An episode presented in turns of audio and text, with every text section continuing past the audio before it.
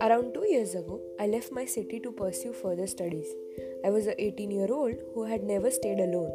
This was the first time I was supposed to live alone.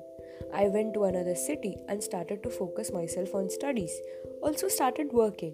I used to arrive home late because of the public services.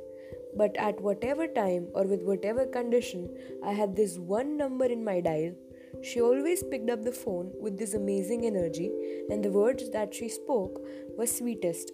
Someday, she taught me how to cook rajma chawal, chole puri, and sometimes she just used to hear the stories from my college and work. Time flies as it is. Time went by, and it was time for the vacation. I went back to my home and I saw my mom with this amazing smile and bright face. She asked my father to take the bags and made me sit on the sofa.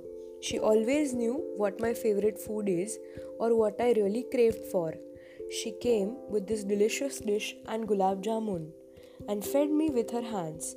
For a moment, I realized that all those maturity traveling around the world, working 24 hours, but for that moment, I realized that that five year old in me never died. You run and run and run, but the destination is from where you started. Whoever gives you the statement, I'm an adult, I want to ask this question Is your so called adulthood more than love that you receive from your mother?